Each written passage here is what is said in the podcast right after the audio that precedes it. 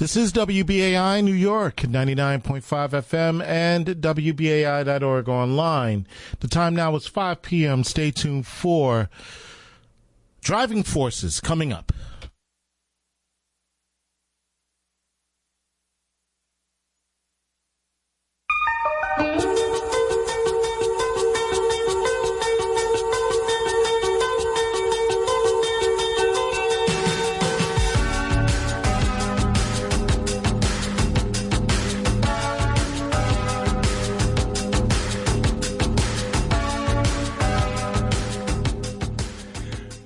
Welcome to Driving Forces, your weekly show about politics and policy that looks not just at the people who govern our city, state, and nation, but the issues, the controversies, the debates that dominate discussion. I'm your host, Jeff Simmons, and as always, I am joined by my wonderful co-host, Celeste Katz Marston. Good day, Celeste. Hey, Jeff. Good, good to be here with you today. Lots to talk about. I'm sure. So, I mean, what's a week without controversy? Yeah, I know, I know. It's like a it's like a day without sunshine, right?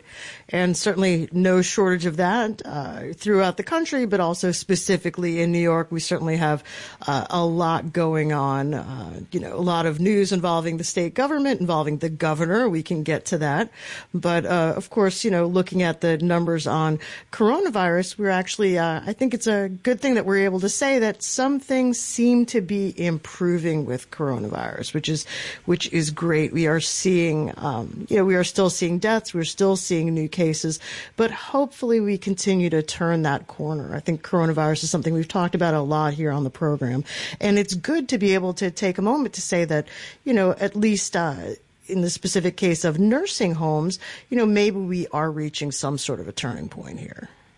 Yeah, and I have to say that as our listeners know, we're not, uh, Celeste and I are not saying you have to get uh, vaccinated, but we want to bring you both sides of the conversation. We know a lot of our listeners, uh, a lot of our listeners are very uh, strong minded on this. I will tell you, Celeste, that what's been bittersweet over the last week, the, the conversations that I've been having with people, some of whom are sending me in all caps emails. I got vaccinated. I've got an appointment. And then sadly, I'm still learning about people in my life and it feels as if it's getting closer and closer. A whole family that I know have now tested positive.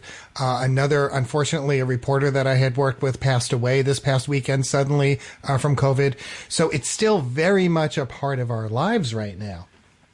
Yeah, absolutely. And just thinking about, uh, you know, I've been thinking about sort of how our lives have changed, how in some ways we've sort of settled into this this very hunkered down position where we've become very used to things like conducting business from home when we can. There are certainly a lot of people on the front lines that are not able to do that, and we should thank them. But you know, just the ways that our lives have come very dramatically different. Um, I'm happy to say that. Uh, as of today, I am now scheduled to receive my first dose of uh, the COVID vaccine, and I'm very happy about that because certainly I want to protect my health, uh, protect my family's health, but also, just on a personal note, because of the pandemic, I live very far away from my parents, live, you know, more than a thousand miles away, have not been able to see them in person in well, well over a year. And, you know, that's, that's been really hard for me.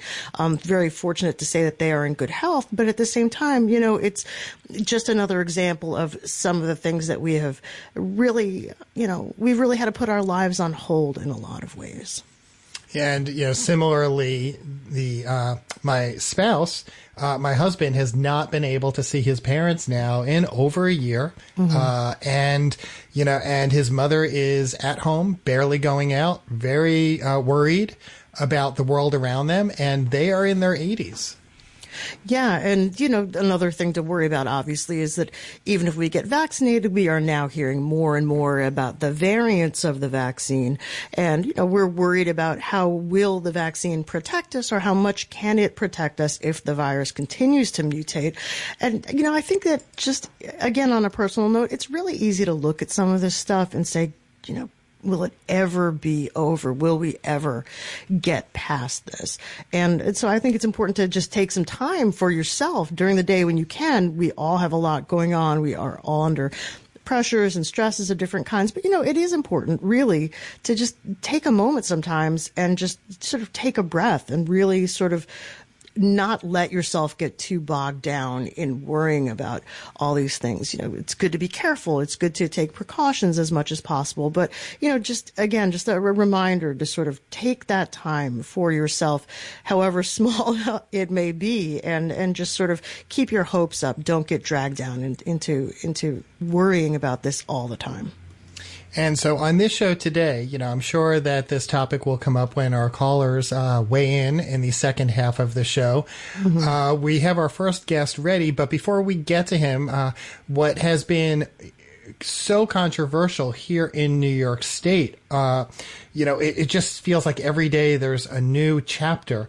Uh, yeah. Has been just all the controversy surrounding our governor, uh, Andrew Cuomo. Obviously, our listeners have weighed in on this before, Celeste, as you know, about uh, the nursing home scandal. Absolutely. And then in the last, what, 24, 48 hours, uh, we've seen allegations of inappropriate behavior uh, from former staffers against the governor, who's remained largely silent about this, though his the people around him have been pushing back. Yeah, certainly we have seen some, you know, denials with some documentation from Governor Cuomo's office uh, after uh, a former staffer accused him of uh, unwanted touching, inappropriate conduct, and saying that, you know, that there are other people who may be concerned about speaking out. This is becoming a topic of conversation. Uh, you know, there are some calls for uh, for Governor Cuomo to step down. Certainly, there are people who are saying that he has presented evidence that uh, that this wasn't the case and that people are conflating a lot of things here. So, very complicated issue. Certainly, you know, people who have allegations like this should be heard, and that's what we're hearing from everywhere from the White House to uh, the mayor's office. And we will be talking about that a little further on in the program. So, definitely stay tuned because we will want to hear from you about that.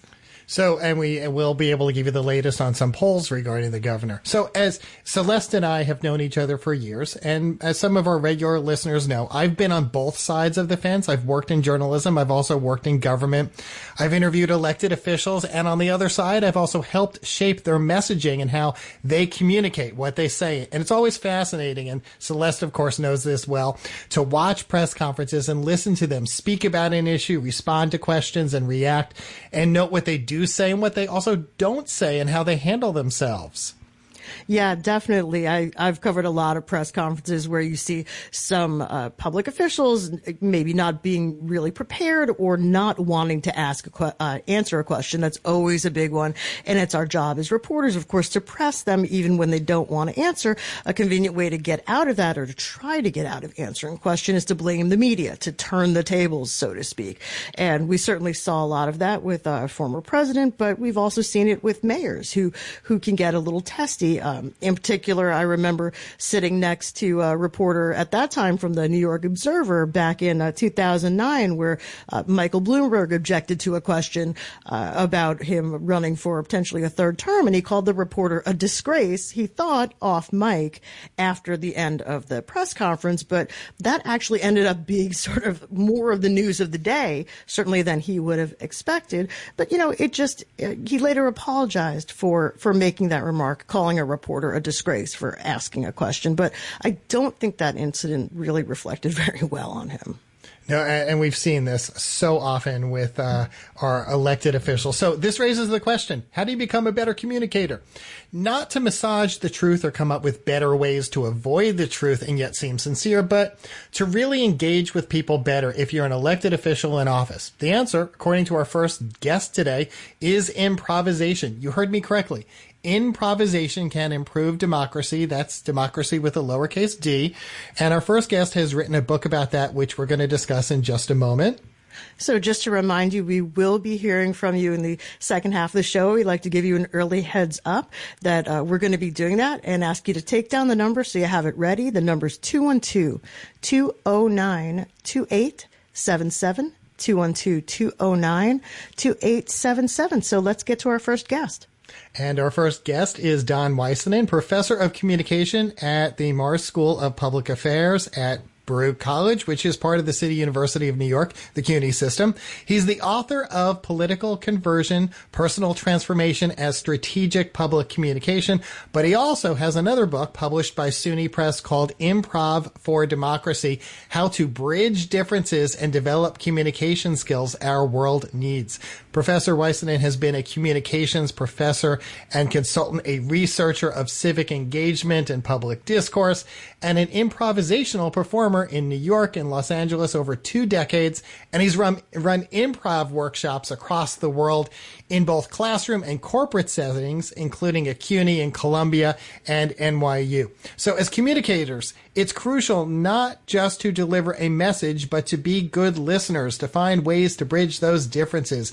And in his book, Professor Waisanen demonstrates how improv can improve not just communication, but leadership and civic skills. Professor Waisanen, welcome to WBAI.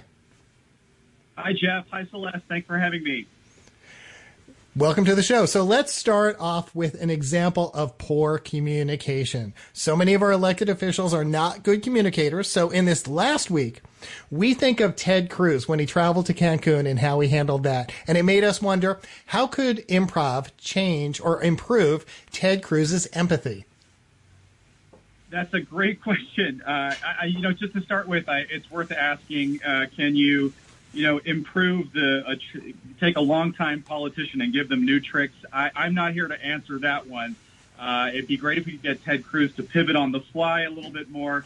Uh, my, my whole book with this is about breaking off your default settings, and folks like Ted Cruz are so entrenched in their default settings, just habits of communicating uh, in the political world that are less than productive. Uh, and I think, honestly, with Ted Cruz, uh, some of it comes from his background as a debater. Um, I love debate. I think debate is incredibly important.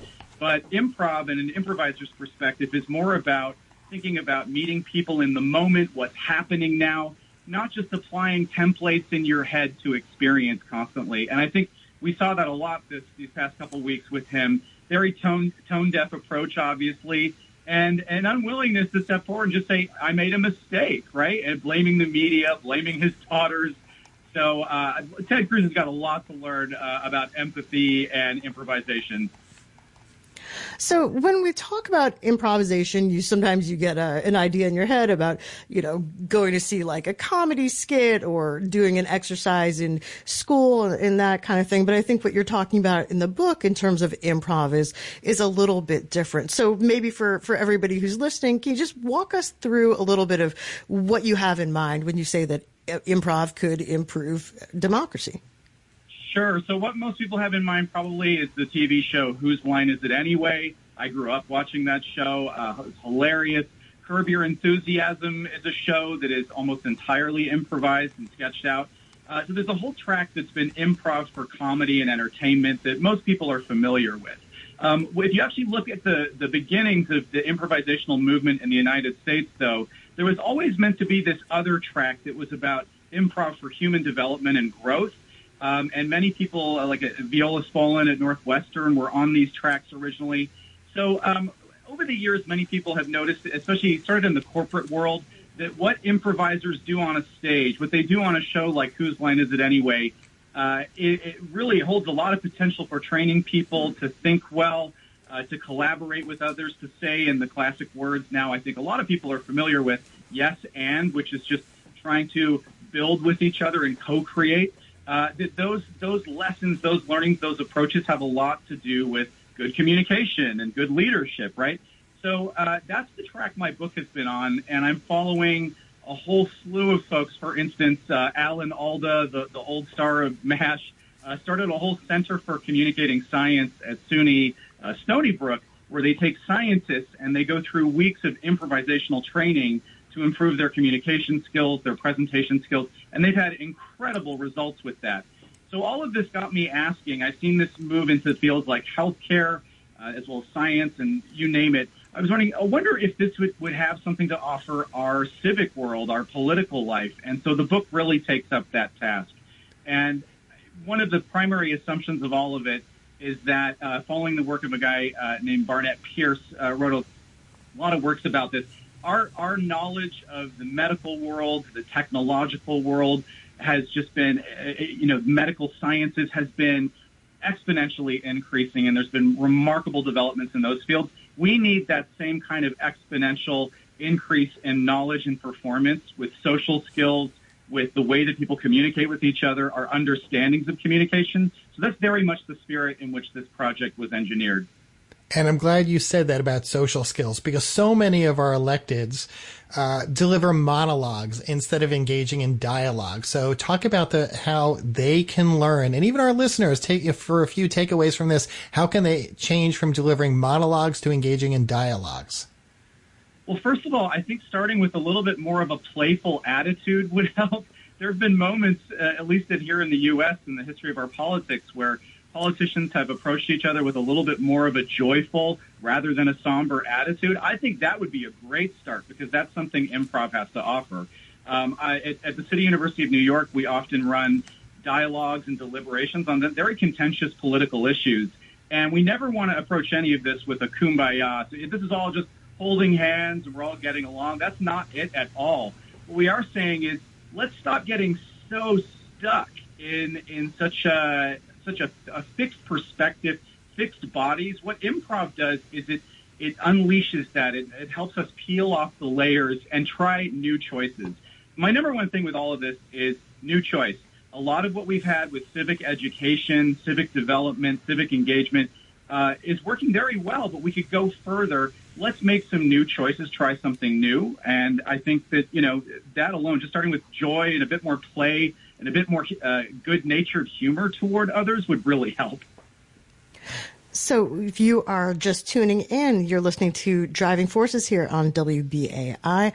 We're talking to Don Weissman. He's professor of communication at the Marxe School of Public Affairs at Baruch College, and we're talking about his book, Political Conversion, Personal Transformation. Excuse me. Uh, well, we did write that one. We're all talking today, though, about improv for democracy, how to uh, bridge differences and develop communication skills our world needs. So, uh, Professor Weissman, do you ever watch, uh, you know, uh, political press conferences or forums, stuff like that, and just say, boy, you know, I really seeing somebody having a moment here where they could use a different approach, where improv could really uh, help them communicate better, or could could avoid, uh, you know, really bad conflict situation, or you know, just maybe some examples so people can get an idea of of how this could make things work better. That's great. I think that coming with some structure to a press conference to a politician is absolutely needed. You just uh, come come to the table with something to say. That's important. It shouldn't just be completely freewheeling, winging it. Right? We've seen that before, um, which I think doesn't show much care to the audience. It, it's just completely improvised. So. Um, one of the things I say in the book is uh, off of Bernard and Short. This isn't winging it. It's a highly refined system for listening, observing, and responding at a more heightened level than we typically might. So you might come with your speech, with your pitch, talk to the talk to the press, but at any moment you should be willing to drop your script in order to really adapt to people in the moment. What's happening? Read the room. Think about the tone. Uh, express empathy when that seems warranted. Right? There's so much you can never plan for in a press conference situation. And I'll give you just one example I've, I've learned about quite recently that I love. Uh, I learned this from a student that uh, from Denmark said that Prime Minister Frederiksen in Denmark, uh, all throughout this last year, has been holding press conferences not only for the public in Denmark, but turns to the side, uh, gets a, on view with another camera, and has a press conference for children uh, to tell the children of Denmark about, you know, what's happening with COVID, why they shouldn't worry, and I thought that that is a incredible example of good improvisation, good adaptation that you're you're willing to undergo this strain of adapting to different people in the moment. So I want to go back to something you said just a short while ago about never going off script. I mean, you, uh, I've known you, so you know what I do. I'm this guy who helps uh, people stay on script when they do interviews, and I, I've done that in the past with elected officials as well. But you write that public relations firms add to this mess by by uh, uh advising their political clients never to go off script. So uh, Tell me why that's right. I think it's it's right because it's accurate, right? There's no it brings up the question how predictable does the world have to be to you, right?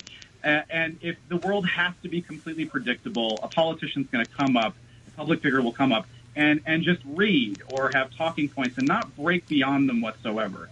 The one exception I would give for this, by the way, just in advance, is crisis communications. If there's a truly, truly nuanced, uh, you know, where legalese and wording is really, really important. I, would say, you know, I, I, get it. I understand those situations. The script can be uh, really, really important. But uh, absent that, you know, you think of like great stand-up comedians, right? Great stand-up, they come with material, but at any moment there's a heckler in the audience, something happens that they didn't plan for. They adapt to it in the moment, and that's what makes those performances electrifying. Um, I think often of, of, an example from about 10 years ago. I used to live in Los Angeles, and there was a, a train crash between an Amtrak train and an MTA uh, Southern California train, and there was tremendous loss of life with this. And there was an MTA spokesperson who came up and uh, just wanted to make everything scripted. And then one of his staff came up and just started really empathizing with the audience. It was it was unscripted, and I thought you know the difference between these two figures in that moment was was very powerful. Like one one approach was just completely everything had to be determined, and the other one was I'm going to be here with you and let's talk. Right? It had a more more of a feeling of a dialogue than a monologue uh, being called for in that moment. And I would just be curious to know also, I mean, is there anything in this approach or in this mindset that can be used to kind of uh, diffuse tension or redirect a conversation that is not going well, that's getting hostile. You know, at the beginning of the program, we were talking about COVID and that carries a lot of stresses and that's really sort of changed the way we live. And I think that it might be helpful for people to know, like, is there, is there a way to sort of get things back on track through this kind of approach um, when things are getting too dark or getting too hostile? Yeah, um, you know, I think one of the one of the fundamental things is that you in improv in the world of improv, coming out of improv theater, you're you're pushing your your vision outward, your peripheral vision outward.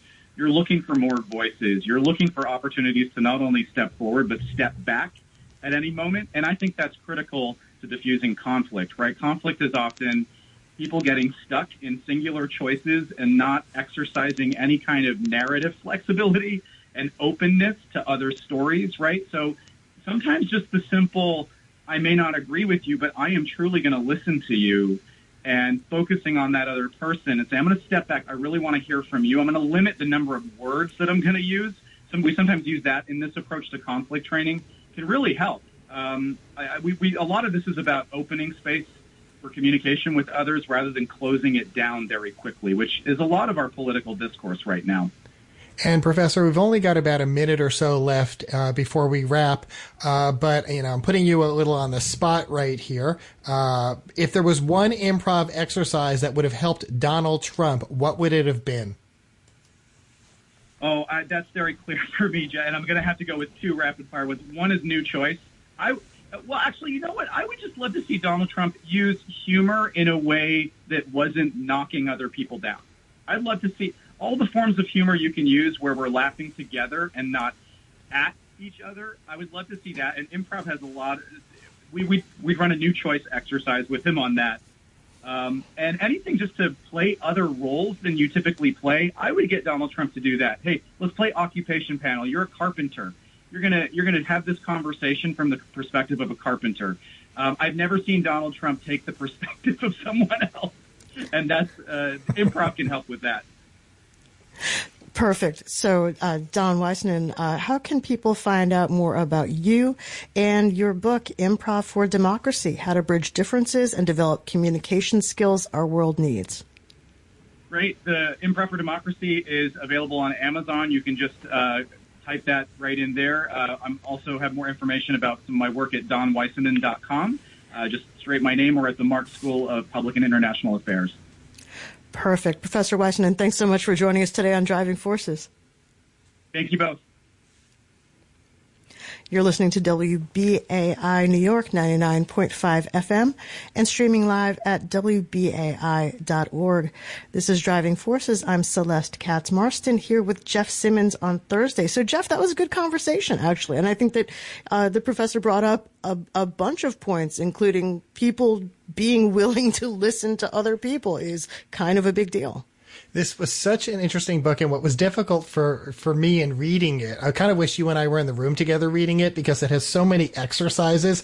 But it's not easy to do that alone. You need someone, and it's not easy to do over the radio, and it's not easy to even just do if you and I are over the phone. You really need to see each other as well because it's not just about what you say, but about how you look and how you act. Well, which is which is interesting because now so much again going back to the COVID thing, so much of our our work and our interaction is uh, not something where there's a visual. I mean, yeah, we have Zoom meetings or or uh, Google Hangouts or Microsoft Teams or whatever it is. We're not uh, we're not promoting any one communication form, but a lot of it is email and texts and you lose so much tone when you don't hear uh, the sound of another person's voice or see their expressions and so on. It, it, really is a different form of communication. And I think to some degree it can be kind of isolating. But I think the idea of at least letting other people talk. So Jeff, let me talk. No, just kidding. But, you know, uh, the idea of listening to other people and letting them know that you're going to do that uh, makes a lot of sense. I can see a lot of situations uh, that that might not get quite so heated if people at least felt like they were being heard. So we're getting ready for. Uh, we're going to take a break in just a minute or so. But uh, what's been wonderful today, Celeste, is the weather has been much warmer. Definitely. And it's nice, nice and likely. I, I, unfortunately, I've not even been outside yet today. That's going to happen after this show for a little while so I can take a walk. Good. But the reason I bring this up is because now that with warmer weather, with people getting outside more, there right. is the recommendation that you wear two masks, not just one, to add another layer of protection. And Celeste and I are doing our part and doubling up on our masks. And Celeste, what should people do if they need another face mask? Well, actually, and this is something I think both you and I have done, and I am looking at it right now. But if you want to make sure you have an extra mask uh, to protect yourself and your family from uh, transmission, spread of coronavirus, have to say one thing you can do is for your uh, generous contribution of $35 to WBAI, you can support independent, non-commercial free speech radio and you can receive a gift of a 100% premium cotton face mask with the BAI logo. And obviously wearing masks with a logo or the design has become a big thing. I can't believe this is the fashion statement. Um, you know, era that we live in. But if you are going to speak up for something, free speech radio is definitely a good one. So just go to WBAI.org check it out. $35 donation. Now it's not a surgical mask. It's not an N95 mask, but it's part of what Americans all over the place are doing and probably going to have to keep doing for a while to protect themselves, which is double up on masks, make sure your face is covered when you're in proximity to other people, when you're indoors. Um, this is a great way to do it. And most importantly, you help support independent, non-commercial free speech radio. And on a previous show, I think Celeste, you had said your favorite color is black. They come it in is. black, but they also Always. come in white. Yes, absolutely. So you can reuse it. It's washable, two layers of cotton fabric. Uh, you know, it's one size fits all. Cover your nose, cover your mouth, and you know they are importantly made in the USA. So you can be uh, you can feel good about that. Again, for your thirty-five dollar donation to support free speech radio, we know how important information is right now. Reliable sources of information. We always do uh, our very best job here on Driving Forces to bring you interesting people, people in power, people in scholarship, people in the community, people uh, who can explain to us about this this really complicated time we live in. And so the way to help us uh, to support us in doing that uh, for your $35 donation, please just check it out, wbai.org. Click on ways to donate. And there are lots of different ways to help show your support for WBAI. We've been in the community for over 60 years, like to stay for another 60 at least. So please check it out, WBAI.org. And we're going to take a, sh- a, short break in just a moment. Earlier this week, it was Nina Simone's birthday, born in 1933. It's now been nearly two decades since she lost her life. So in her memory, in her honor, as we take this brief break, we'd like to play one of her more memorable songs, Don't Let Me Be Misunderstood. Baby, you understand me now If sometimes you see that I'm mad, don't you know no one alive can always be an angel? When everything goes wrong, you see some bad. But I'm just a soul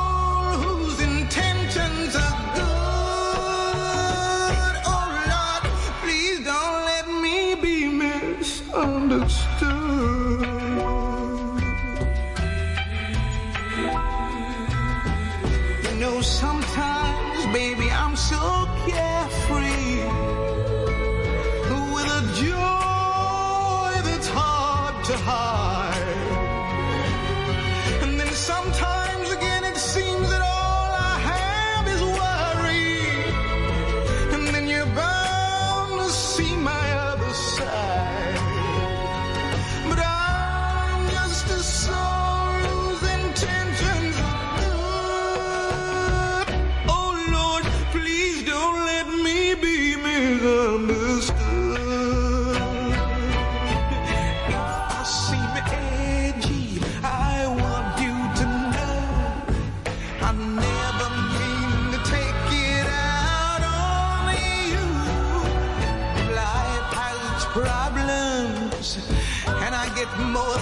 share.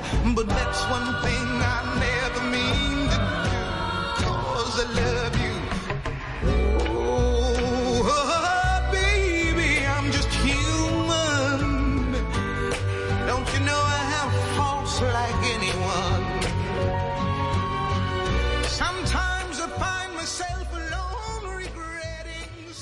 And that was Nina Simone with Don't Let Me Be Misunderstood. You're listening to Driving Forces on WBAI New York, 99.5 FM, and streaming live at WBAI.org. I'm Celeste Katz Marston, joined by Jeff Simmons. So thanks for joining us this afternoon. And if you've been listening to the program for a while, you'll know that each week we've been revisiting some of the people that I spoke with in 2020 as part of a series that I worked on called New York in Crisis, WBAI's Coronavirus Diary. And we talked to people from all walks of life, all ages, all occupations about how COVID was affecting the way they lived. And the youngest person I spoke to uh, for that series was Alicia Joseph. At the time, she was 17 year old high school senior. She's from Brooklyn. She was attending the Chapin School on the Upper East Side and getting ready to head to college. She was interested in uh, pursuing a career that had to do with working with children.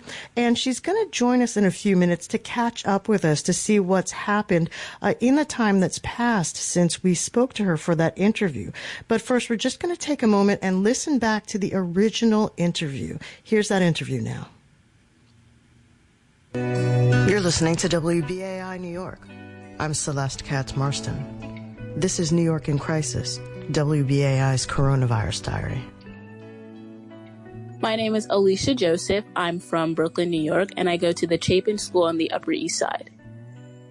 Being a senior and knowing that I won't have my senior traditions in the time that I expected is super difficult, but my school has been really on top of making their students feel very like safe and reassured that we are going to be celebrated in one way or another. Um, we have a couple of Zoom calls that will celebrate the senior class, and my school is also moving commencement and prom to either August or November. So I feel really reassured that I will be celebrated in the way that I, um, the way that I feel like I should be celebrated. But at the same time, it's sad that it's not during the time I expected it to be. I expected to be finishing my classes and I'm also the dance team's vice president. So I think just leading the show was what I was really looking forward to and just not having that opportunity makes me really sad.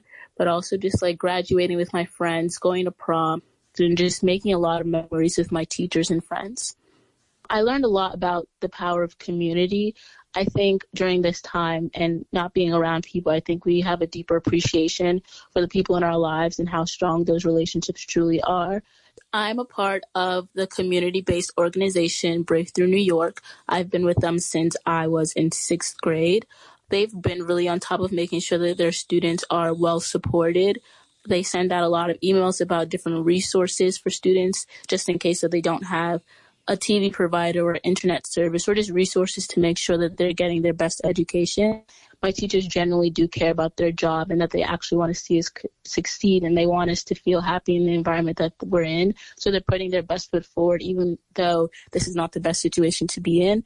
From a friend to friend perspective, I truly value the memories that we have right now. I think when we're in school, we're so caught up with just having a good time with one another, and we're not really thinking about like this is a memory that I will keep with me forever. And I think now that we're in this situation, I fully understand the impact my friends has had on me and the impact I have on my friends, and I think I just have a deeper love for them, and I miss them very much. Um, my dad doesn't live with me, so I haven't seen him for a very long time in person, and I just I have a deeper understanding and appreciation for the family dynamic. Um, I have I'm spending a lot of time with my mom and I love her so much. I think we grew a lot closer during this time. And my dad, he was affected with um, by corona, so I think just being affected on a personal level, it just made me appreciate our relationship even more. And I know that we're working super hard to um, make our bond stronger after I graduate from high school, I think I'm going to spend a lot more time with my family and friends if um, the environment allows. I think after high school, I'm going to focus a lot on what I want to do as a career. I know that I want to work with children. So this summer, if we're allowed to work or allowed to be out with other people more frequently, I think I'm going to um, do an internship in where I can work with children again. I would say hold on to the memories that you have right now. I think it's during this time, just take the time to actually sit down and reflect on all the great memories that you have. And even though things aren't working out the way that you want to, you still have a whole future ahead of you where you can have even better memories with the people that you'll meet in the future. And I understand that it's super hard right now that we all expected that we would be celebrating things together, but we still have that bond that keeps us united. So even though we don't have physical events to go to, we always have those relationships. Alicia Joseph is a high school senior from Brooklyn. Stay tuned for more installments of New York in Crisis, WBAI's Coronavirus Diary, and for the latest news and updates on COVID 19. And we just heard there from uh, Alicia Joseph that I spoke to, uh, a student that I spoke to from Brooklyn uh, for our series uh, New York in Crisis, WBAI's Coronavirus Diary. And now we're very happy to welcome Alicia Joseph back to the program, speaking to us from Memphis, Tennessee. So, Alicia, welcome back to BAI. Hi, thank you so much for having me again. Really appreciate it. So, so let's catch up. So, when I last spoke to you, you were getting ready to graduate from high school, and sort of all the regular traditions and customs and ceremonies were were sort of a little derailed by the pandemic. So, what ended up happening? How did you end up celebrating your graduation from high school? And congratulations, by the way. Thank you so much. Of course. So we didn't actually end up having a graduation. They have moved our graduation to June of 2021.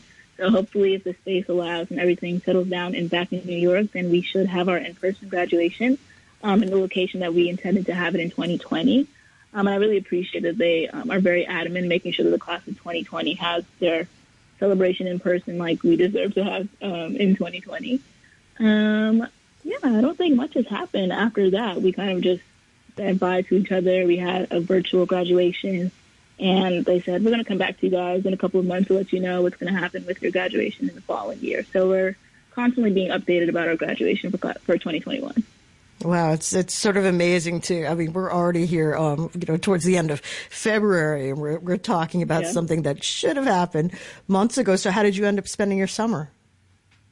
I actually did not get a job this summer an internship like I thought I would have. I spent my summer talking to friends and family and bonding with them before I left for college because I had assumed that I was going to go to college in person in August, but I we actually ended up having our first semester um, online.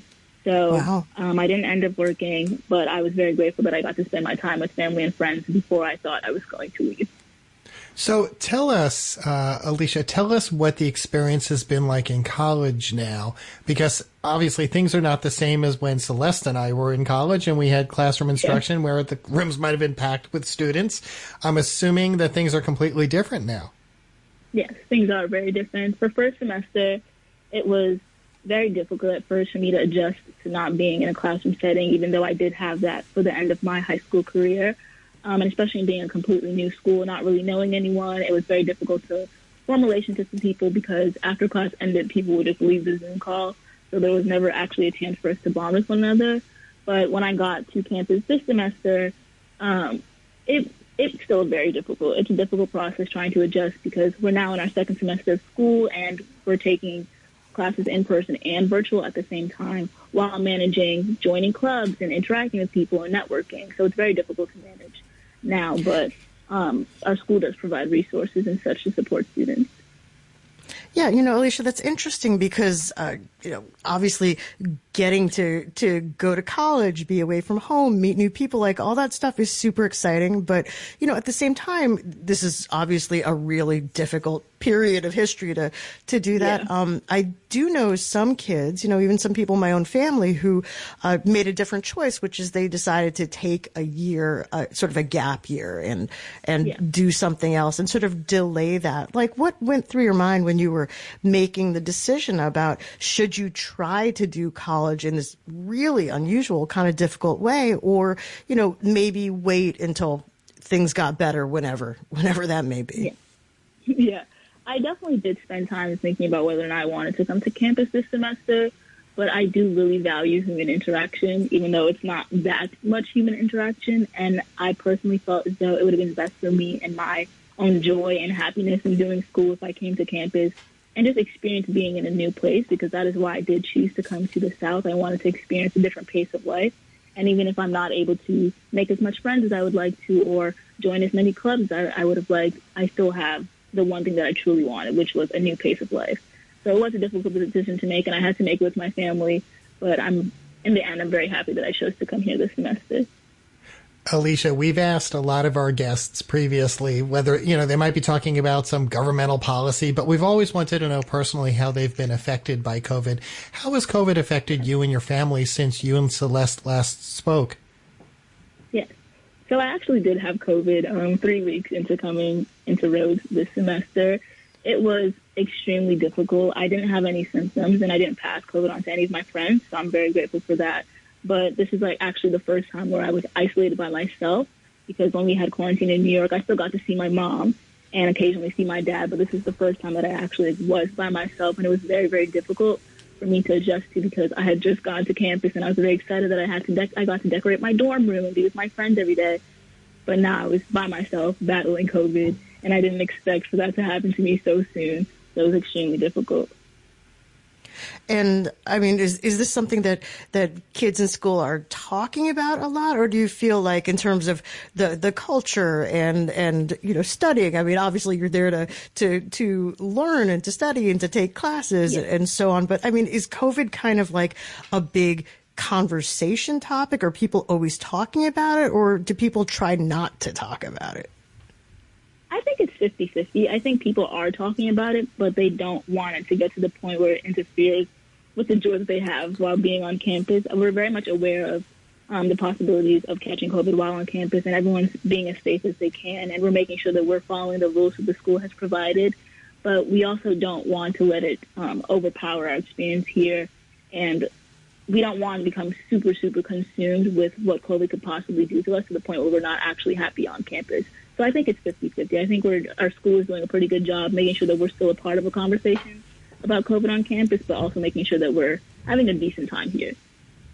Yeah, because I just remember, you know, back in the Stone Age, in the in the Neolithic age, when when I was in college, and then at the beginning of time when Jeff was in college, you know, that uh, I mean, just being at crowded parties, being at, at like you know music performances, or being in in small group uh, courses for language, or or you know, um, you know, we used to call it section, which is you'd have your a big lecture class, and then you'd have smaller conversations with you know a, a subsection of people. Like that was just you know such such a big part of the experience and also you know dating and stuff like that or or hanging out with friends in a room. It just um you know do you feel like you're able to find ways around like having those kinds of experiences or or is it like troubling?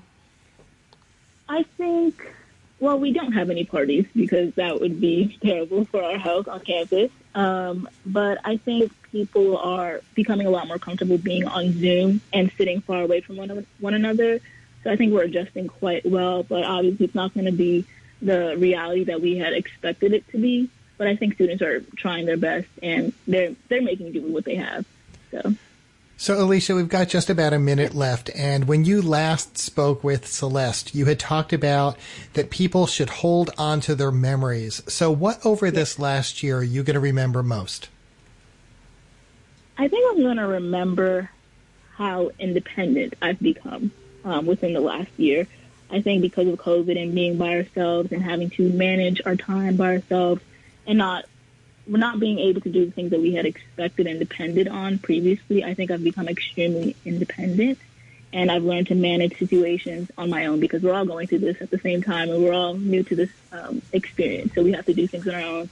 And I think also being far away from home during COVID has forced me to be even more independent and make better decisions for myself and just be aware of everything that I'm doing and do things with intentionality. So. Well, Alicia, thank you so much for, for catching up with us today. Thank you for doing the original interview. And I'm very glad to hear that you're, you know, uh, trying to make the best of a, a, very strange time to be starting out in college. I'm very glad that you have uh, recovered from COVID and, and stay Thank in you so touch. we'll be, we'll be interested to, uh, to follow all your, your progress and your successes. Thank you. Have a good day. Okay, thanks so much.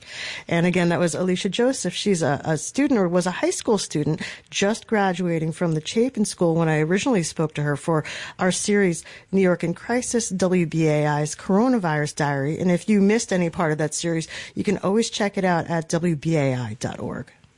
So, now we're going to open up the phone lines. Here's the number 212 209 2877. 212-209-2877. We want to we want to know uh, what you thought. I mean, it could be about anything, but really, our first guest today, Don Waisanen, the professor, talked about how improv can make better leaders. So we want to know what you think about that. You could talk about a specific person, say a former president or Ted Cruz. Do you agree, disagree? What are the skills you want to see in our elected officials? Yeah, absolutely. And I, I thought that uh, Don Waisanen was a really interesting guest because he does speak to something important that's going on right now, which is, uh, you know, the fact that a lot of our conversation uh, in this country for at least a while there has really been a problem. You know, there's really been a problem with people not listening to each other, people talking past each other, people having really entrenched opinions and viewpoints, and and sort of not having those exchanges that help us solve problems. So, do you think things are really going to be any different during the Biden administration, or uh, going ahead in New York City or New York State, or do you feel like things are just not going to change? How do you think they could be changed? Two one two two zero nine. 2877 212 209 2877. This is WBAI New York 99.5 FM and streaming live at WBAI.org. And Celeste just mentioned Biden. I'm also thinking about what's going on here in New York City when we have a mayor's race with upwards of 30 candidates. I think someone floated the number of 40 Wow. today. Yeah, we have a mayor's race, races for council. I thought it was going to be about 500 candidates. I'm hearing now that number is closer to about 300 candidates in our five boroughs for council, controller candidates, borough president. The reason I bring this up, I'm curious if you are seeing candidates that are communicating with you what the what they'll do to run our city, but also having the dialogues and not basically doing monologues.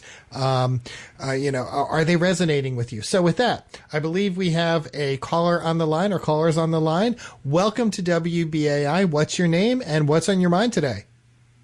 Hello. Hi. What's your name? Hi, um, my name is Erebos. I'm from West Harlem. Welcome to WBAI. What's on your mind today?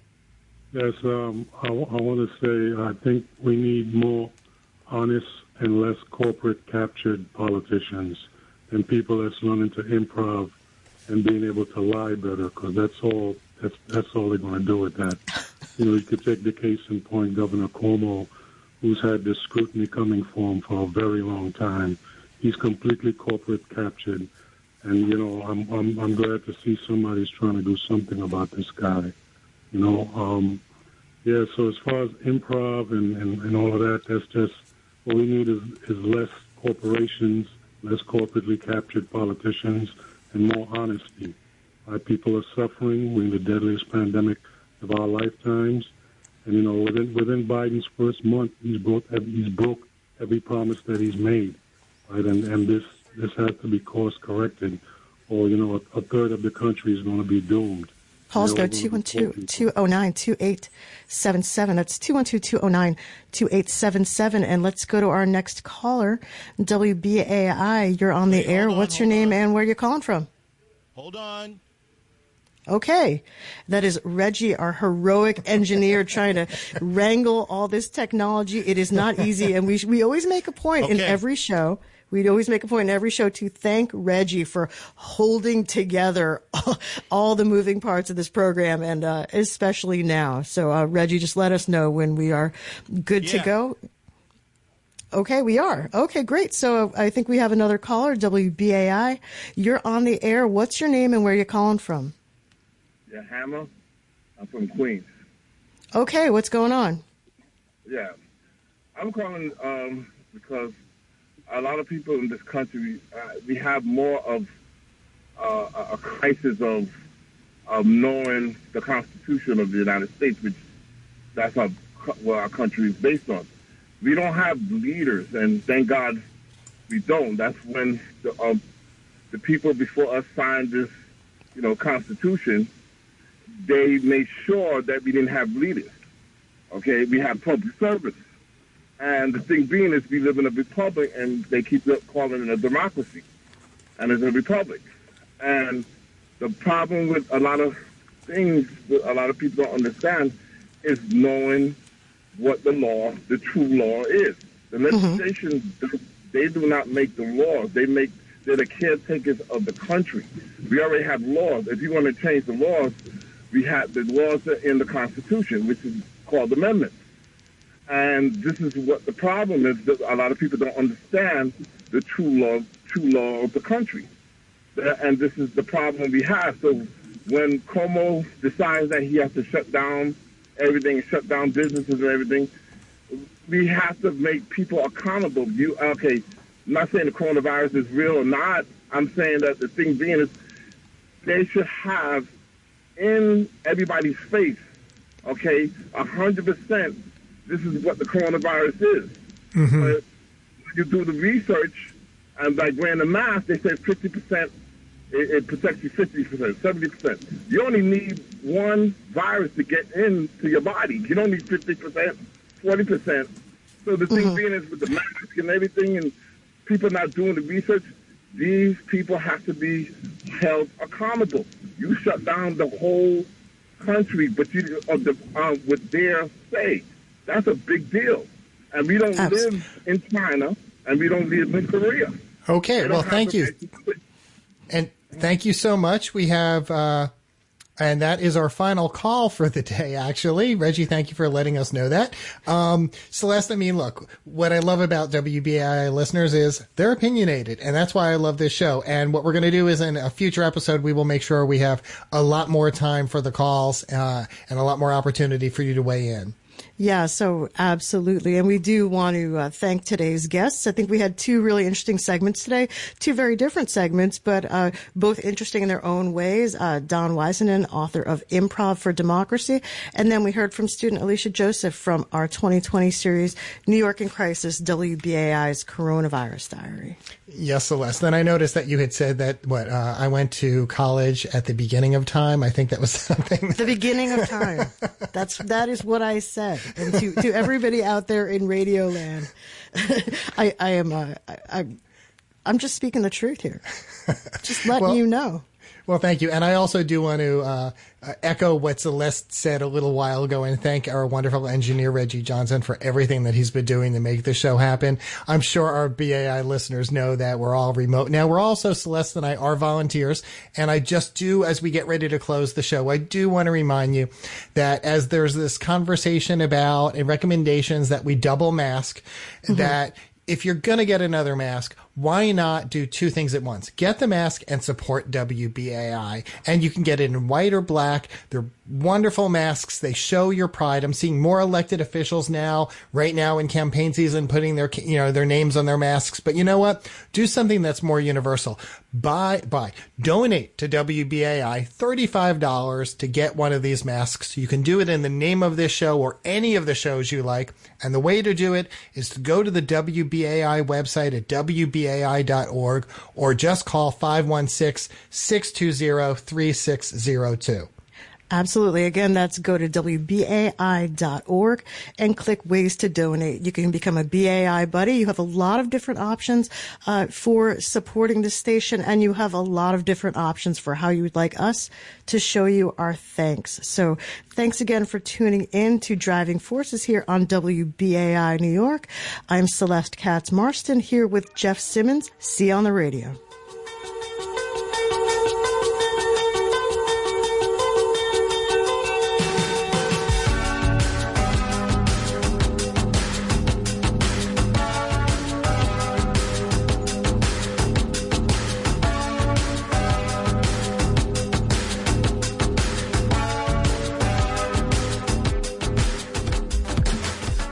Marcia Pendleton, producer and host of Backstage Stories on WBAI New York.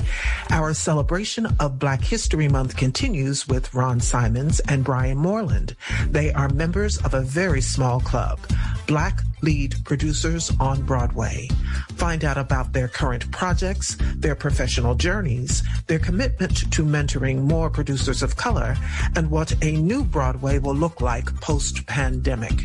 Join us on Thursday, February 25th at 9 p.m. for Backstage Stories.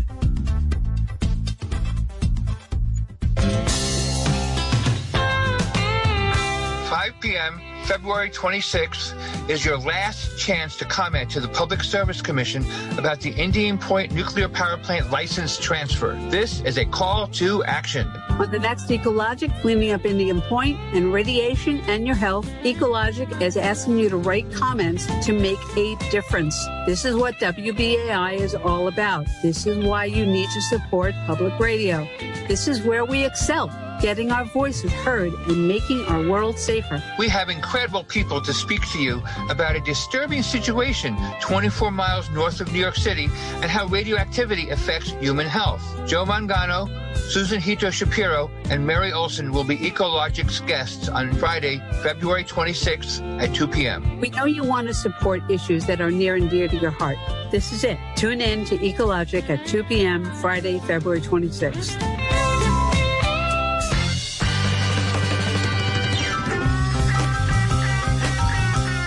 York City has 5.4 million renters and one mayor. One mayor who greatly impacts the lives of two thirds of the city. This year, we'll elect a new mayor. Tune in this Saturday at 11 a.m. as the leading mayoral candidates answer questions about tenants by tenants. It's the 2021 Mayoral Candidate Forum on Tenants' Rights, Saturday, February 27th, 11 a.m. to 1 p.m. on WBAI 99.5 FM and WBAI.org.